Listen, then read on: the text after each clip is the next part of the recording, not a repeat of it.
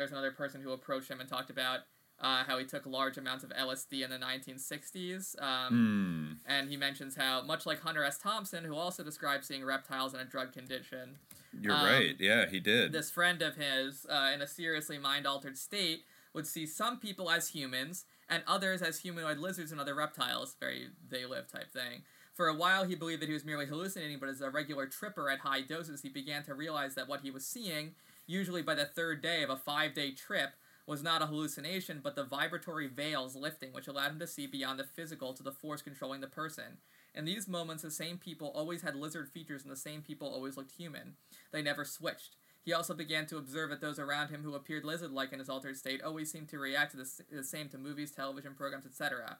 We used to laugh and say, Here come the lizards, he told me. He believed there was, to use his own phrase, a morphogenetic field which transmitted the DNA of the lizard people and aligned the cell structure to the reptilian genetic blueprint. The more reptilian genes a person carries, the easier it is for this communication, or rather control, to take place and the ones with the cell structure most aligned to the reptilian blueprint, as we talked about, are the elite families that run the world to this day. It is not without reason that Diana, Princess of Wales, used to call the Windsors the lizards and the reptiles, and said in all seriousness, they're not human. This was told to me by a close confidant of Diana for nine years, whom I quote at length later in the book. So, Hmm. during this one 15 day period while he was visiting the United States, a bunch of people came up to him. Like, you, can, like, who, you know, who knows what the details are? Maybe he was kind of bringing it up, and people were like, well, now that you mention it, but still, yeah. it's quite odd that, like, this known, like, public figure, maybe he was someone who people felt that they could approach, but, Yeah. you know, so maybe, like, you know, uh, but that's why I'm saying, like, at either there was some kind of thing where they're like, you know, tell David Icke that there's reptoids, Yeah. or like you know, some people really did experience this. Like you know, that's what like at some at and some they, base level. There's yeah, yeah. that, so there's. know- there's either a psyop or there's like a phenomenon that might itself be a psyop going on, or mm, reptoids. I don't know. Yeah. Um, well, I but- like. I guess I am saying that like at base level, like you know, at least for David Icke, maybe for some, like I don't think like you know he might you might say that there's like aspects of him that are uh, eccentric or you know uh, kooky. But I don't think that like he's just like completely nuts. I think something like you know, uh, or, or like uh, or even if you can just say all these people are, are in some way like you know nuts. Like it is odd that they're nuts it's it's at least notable that they see, are nuts in the same way and like Yeah. one wonders why uh you know or it's a psyop you know like Yeah, uh, or it's a psyop, which I mean, you know, and I, I think it's nice that the Cathy O'Brien anecdote is in there and that she interprets it differently as like, yes, this is very much a psyop. You know, this is some kind of technology they have that can make you look like you're turning into something else. Um, or even, you know, the anecdote about the guy taking tons of LSD. You know, we've gone over like the Claxton Men and Jabba the Hutt and yeah I mean, hey, Jabba the Hutt right there. Um, Kind of a slug reptile kind of thing. And um, like a morbidly obese um, Draco, perhaps, uh, of some kind. You know, um, but basically that, you know, there's this uh, encounter with these like strange sort of humanoid, uh, human animal chimera uh, kind of figures seems to be a Yeah. common experience that a lot and yeah like hunter thompson famously had you know a whole scene where people start turning into lizards in you know a bar and a casino and uh yeah yeah so i mean there's so it, it's an intriguing line to kind of like run with um yeah like and even if like even if you know what cathy o'brien like maybe if we go by cathy o'brien's take that george h.w bush as like a trauma-based mind control technique and various other people who were involved in the trauma-based mind control of her uh did this thing where they pretended to be aliens like reptilian aliens. Why did they do that? Like why reptoids? Like why like you know why yeah. Uh it is odd. Like it almost seems like there must be like on there must actually be some kind of ritual element to it uh for the fact like you know in the same way that Blavatsky documented which you know maybe we'll go into and really like uh some of what she said like you know I uh, uh, on like the whole like Blavatsky like isn't necessarily to be taken like you know at face value as like a historian of religions or whatever, but especially I think we should spend some time talking about like uh, you know certain Gnostic sects of Christianity and that type of thing uh, and like their ideas about serpents because there is like some interesting stuff there. Uh, but you know that's all like to say that Yaldabaoth. Is a good example because he is like a lion-faced serpent. You know, he's a dragon basically. Uh, You know, and in some of those Gnostic gospels, like uh, you know, in the Nag Hammadi library, for instance, like uh, Yeah.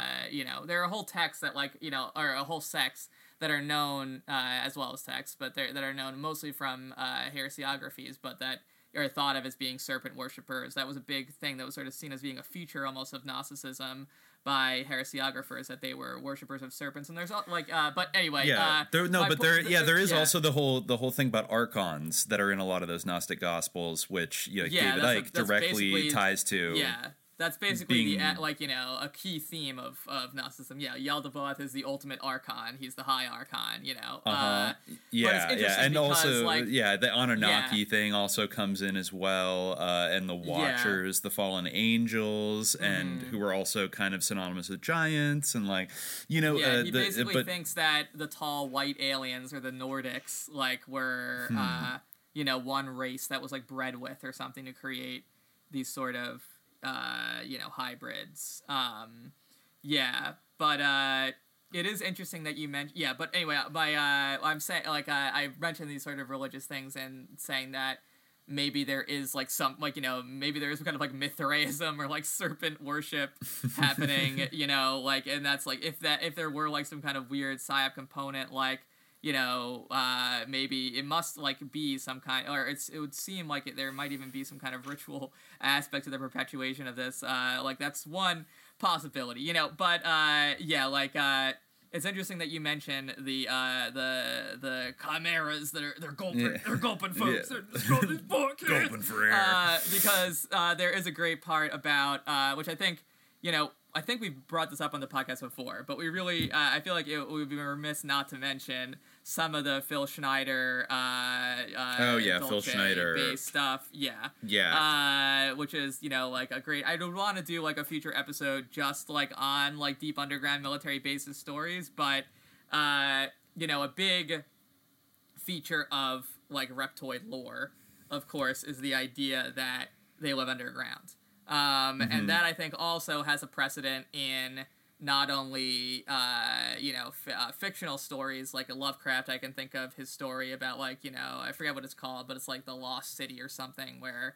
Uh, it's like a race of serpent people, and there's like these little kind of holes, and he goes. the The protagonist goes deep in these tunnels, and you know, I think that there's also massive underground complexes that actually were built, like in in the ancient past, as tombs or whatever. That you know maybe involve some serpent iconography or whatever. But uh, that's a big thing with reptoids that they're they're living underground, and of course this goes into the sort of uh, deep underground military based stuff.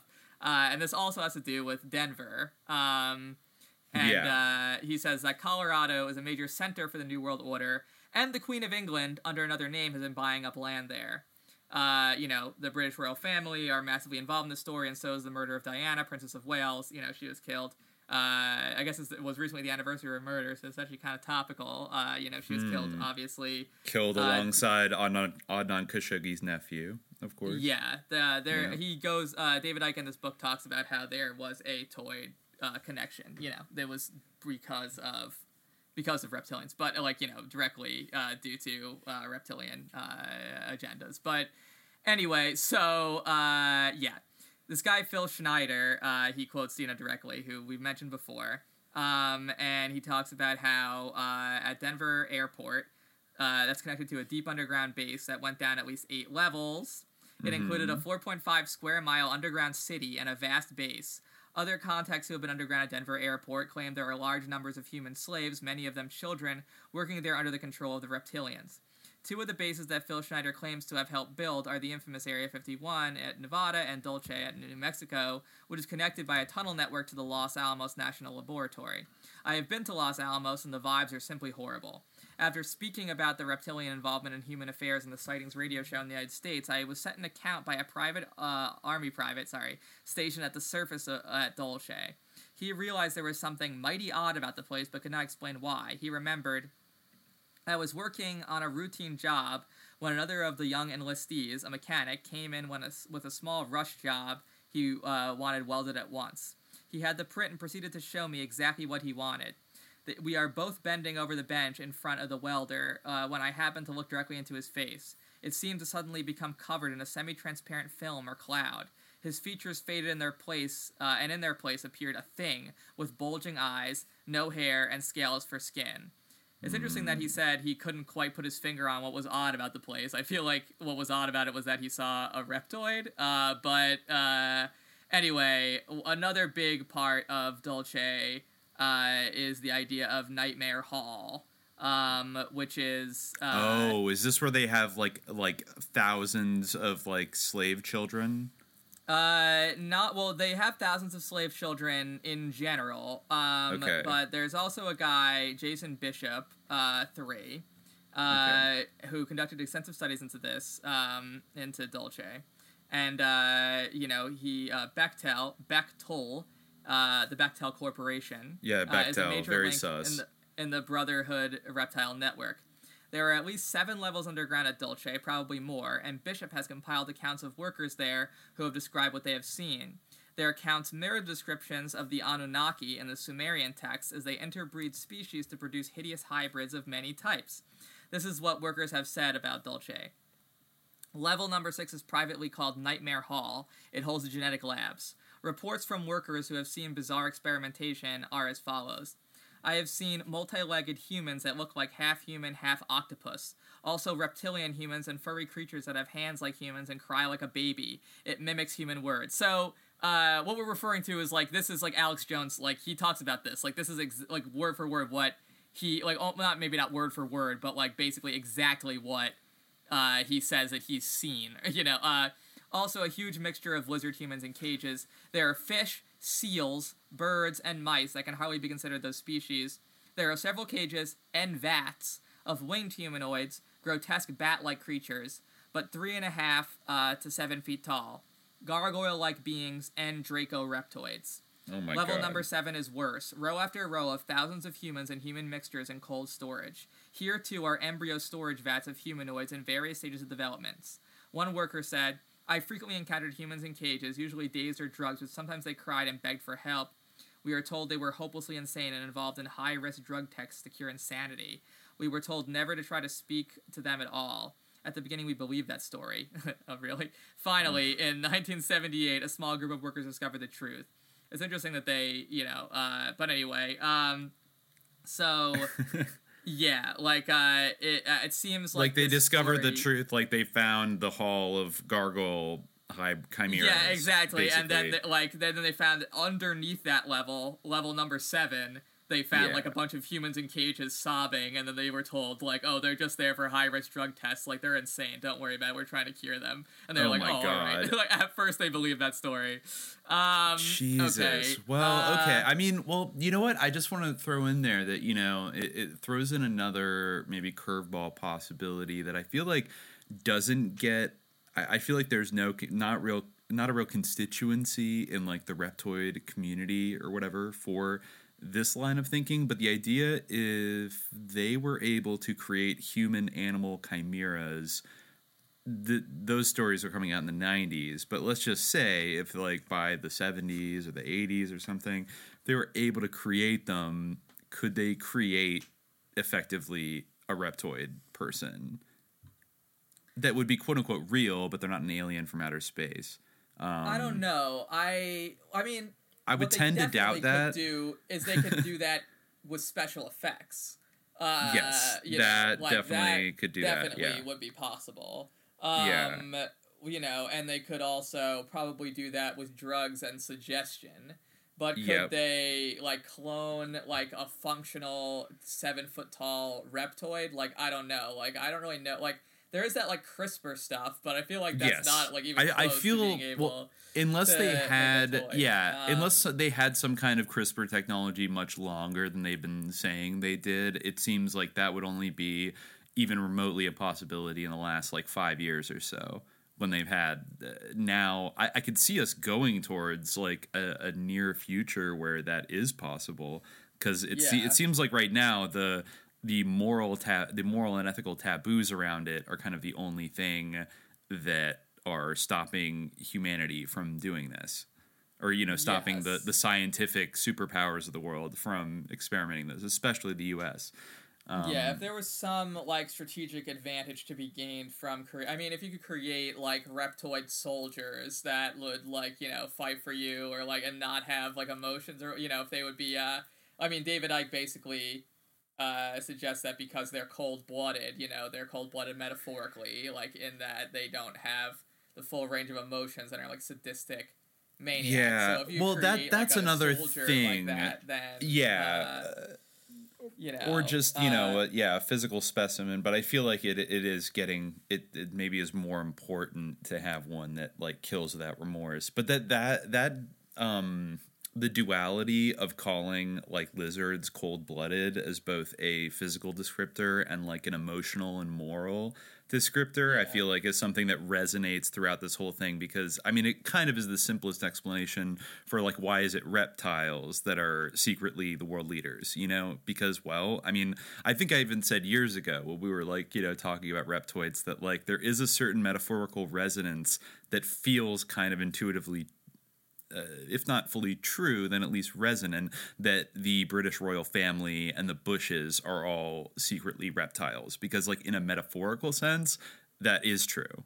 Like, they are kind of like reptiles. Mm-hmm. I If we're, you know, not to be, you know, speciesist, but like if we are to accept the the sort of the moral connotation of that term of being cold blooded, like they don't have human mam- mammalian empathy or something like that. Yes, um, yeah, you know well, that- that yeah, no, basically like, like, they they're almost a different species. They don't look yeah, at and they're, themselves. pred- they they're predatory. You know, they're Yes. antagonistic to humanity. Like they're, yeah, they're they have the sort of danger of like a python or like a, a snake in the grass. You know, like yeah, they're all these metaphors. They're psychic yeah, like, vampires, like you know, they drain, they feed off the fear and destruction and shit, and like you know, uh, suck well, up yeah, like the wealth and of that the world. and- converges with that converges with like you know my uh you know one of my purposes in reading this uh, chimera account is that like you know uh the ideas of this stuff like are really like an elaboration of like uh different narratives. Like uh you know uh even if people don't buy into it wholesale like they'll take pieces of it you know? Like uh even if you don't actually even accept the reptoid part like if you don't believe that like our elites and i don't really know what alex jones does or doesn't think like you know and i feel like there's there's like room Yeah. in it you know he like hints uh, at he he he gestures at it sometimes. I would say if he if he does fall any, it's more in the idea that reptoids are like interdimensional demons that kind of yeah possess people. Yeah, although I think that is kind of like even in this relatively early Reptoid book, you know, he talks about like are these extraterrestrials, are they interterrestrials, or are they you know ex- uh, extra dimensional? And uh, his conclusion is that they are all three. Wow. Um, okay. Yes, uh, that they live in the Earth, uh, that they uh, you know come from another uh, planet somehow. Uh, you know the constellation Draco, um, and uh, you Which know. let me just kind of- uh yeah, let me just look up how far away Draco is from us. I'm sure they would have like interdimensional travel, etc. I mean that that is one thing I guess you could say in support of that is like if they traveled here via some kind of interdimensional travel, then that means they have technology that can do interdimensional travel. You know what I mean? So then okay, maybe uh they can both come here cuz otherwise it'd be like okay, so they have spaceships that can go faster than the speed of light, but then they're also like attacking people on the astral plane like okay these two things Yeah, his you know. like actual his paragraph about like uh, the extra dimensional nature or other dimensional nature of the reptilians is like probably interesting in terms of illuminating like you know his ideas because like they definitely do have I mean as you can see like from what you said about like his new age background like you know, there this isn't all just like sort of a scientific like flesh and blood situation where it's just like flying saucers and genetics and stuff. There is like a, a spiritual component in a, in a sense uh, where uh, he says, for instance, my own research suggests that it is from another dimension, the lower fourth dimension, that the reptilian control manipulation is primarily orchestrated. Without understanding the multidimensional nature of life in the universe, it is impossible to follow the manipulation of the Earth by a non human force. As open minded scientists are now confirming, creation consists of an infinite number of frequencies uh, or dimensions of life, sharing the same space in the same way that radio and television frequencies do. At the moment, you are tuned into the three dimensional world or third dimension, and so that is what you perceive as your reality. You are tuned to the station, in other words. But as with radio and television, and all the other stations are broadcasting at the same time, and if you move your radio dial or change a TV channel, you can connect with them. When you do this, the station or channel you were tuned to before does not disappear, it continues to broadcast. Uh, but you can't hear it or see it anymore because you are no longer on its wavelength. So it is with human consciousness. Some people, everyone if truth be told, can tune their consciousness to other wavelengths or connect with information and consciousness operating on that frequency. We call this psychic power, but it is merely the ability to move your dial to another station. It is from one of these other stations or dimensions the serpent race, the Anunnaki, is controlling this world by possessing certain bloodline streams. But as my research continues, it is clear the fourth dimensional reptilian controllers are themselves controlled by fifth dimensional entities. Where does it end? Who the hell knows? Yeah, yeah, yeah, I know it sounds off the wall, but the truth usually does. You can put the book down now if it's too much to take, but you need to read it all to see what the enormous evidence there is that this is true. The station from which the reptilians operate is a lower level of the fourth dimension, the one closest to this physical world. Other people know this as the lower astral dimension, the legendary home of demons and malevolent entities going back to, sorry, malevolent entities, going back to antiquity. It is from here that today's Satanists summon their demonic entities in their black magic rituals. They are actually summoning the reptilians, the lower fourth dimension.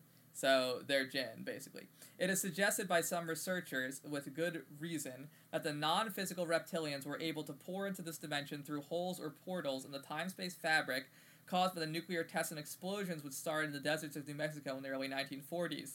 But I think such holes began to be created a long time ago, before the cataclysms, when the world was at an even more advanced technological stage than it is today. Um, so, you know, then he goes on uh, to say that it involves all three of these genes. Uh, you know, uh, this controlling growth came from the Draco constellation and elsewhere, and this is the origin of terms like draconian, a word which Yeah. sums up their attitudes and agenda. They love to consume human blood, and they are the blood-sucking demons of legend. The vampire story. Oh wow, he goes into the dracularity of, of the reptoids here. Uh, you know, who is the most famous vampire? Count Dracula. The Count Ooh, yep, symbolizes the yep. aristocratic reptile-human crossbreed bloodlines, which the reptilians possess from the lower fourth dimension, and Dracula is an obvious reference again to Draco.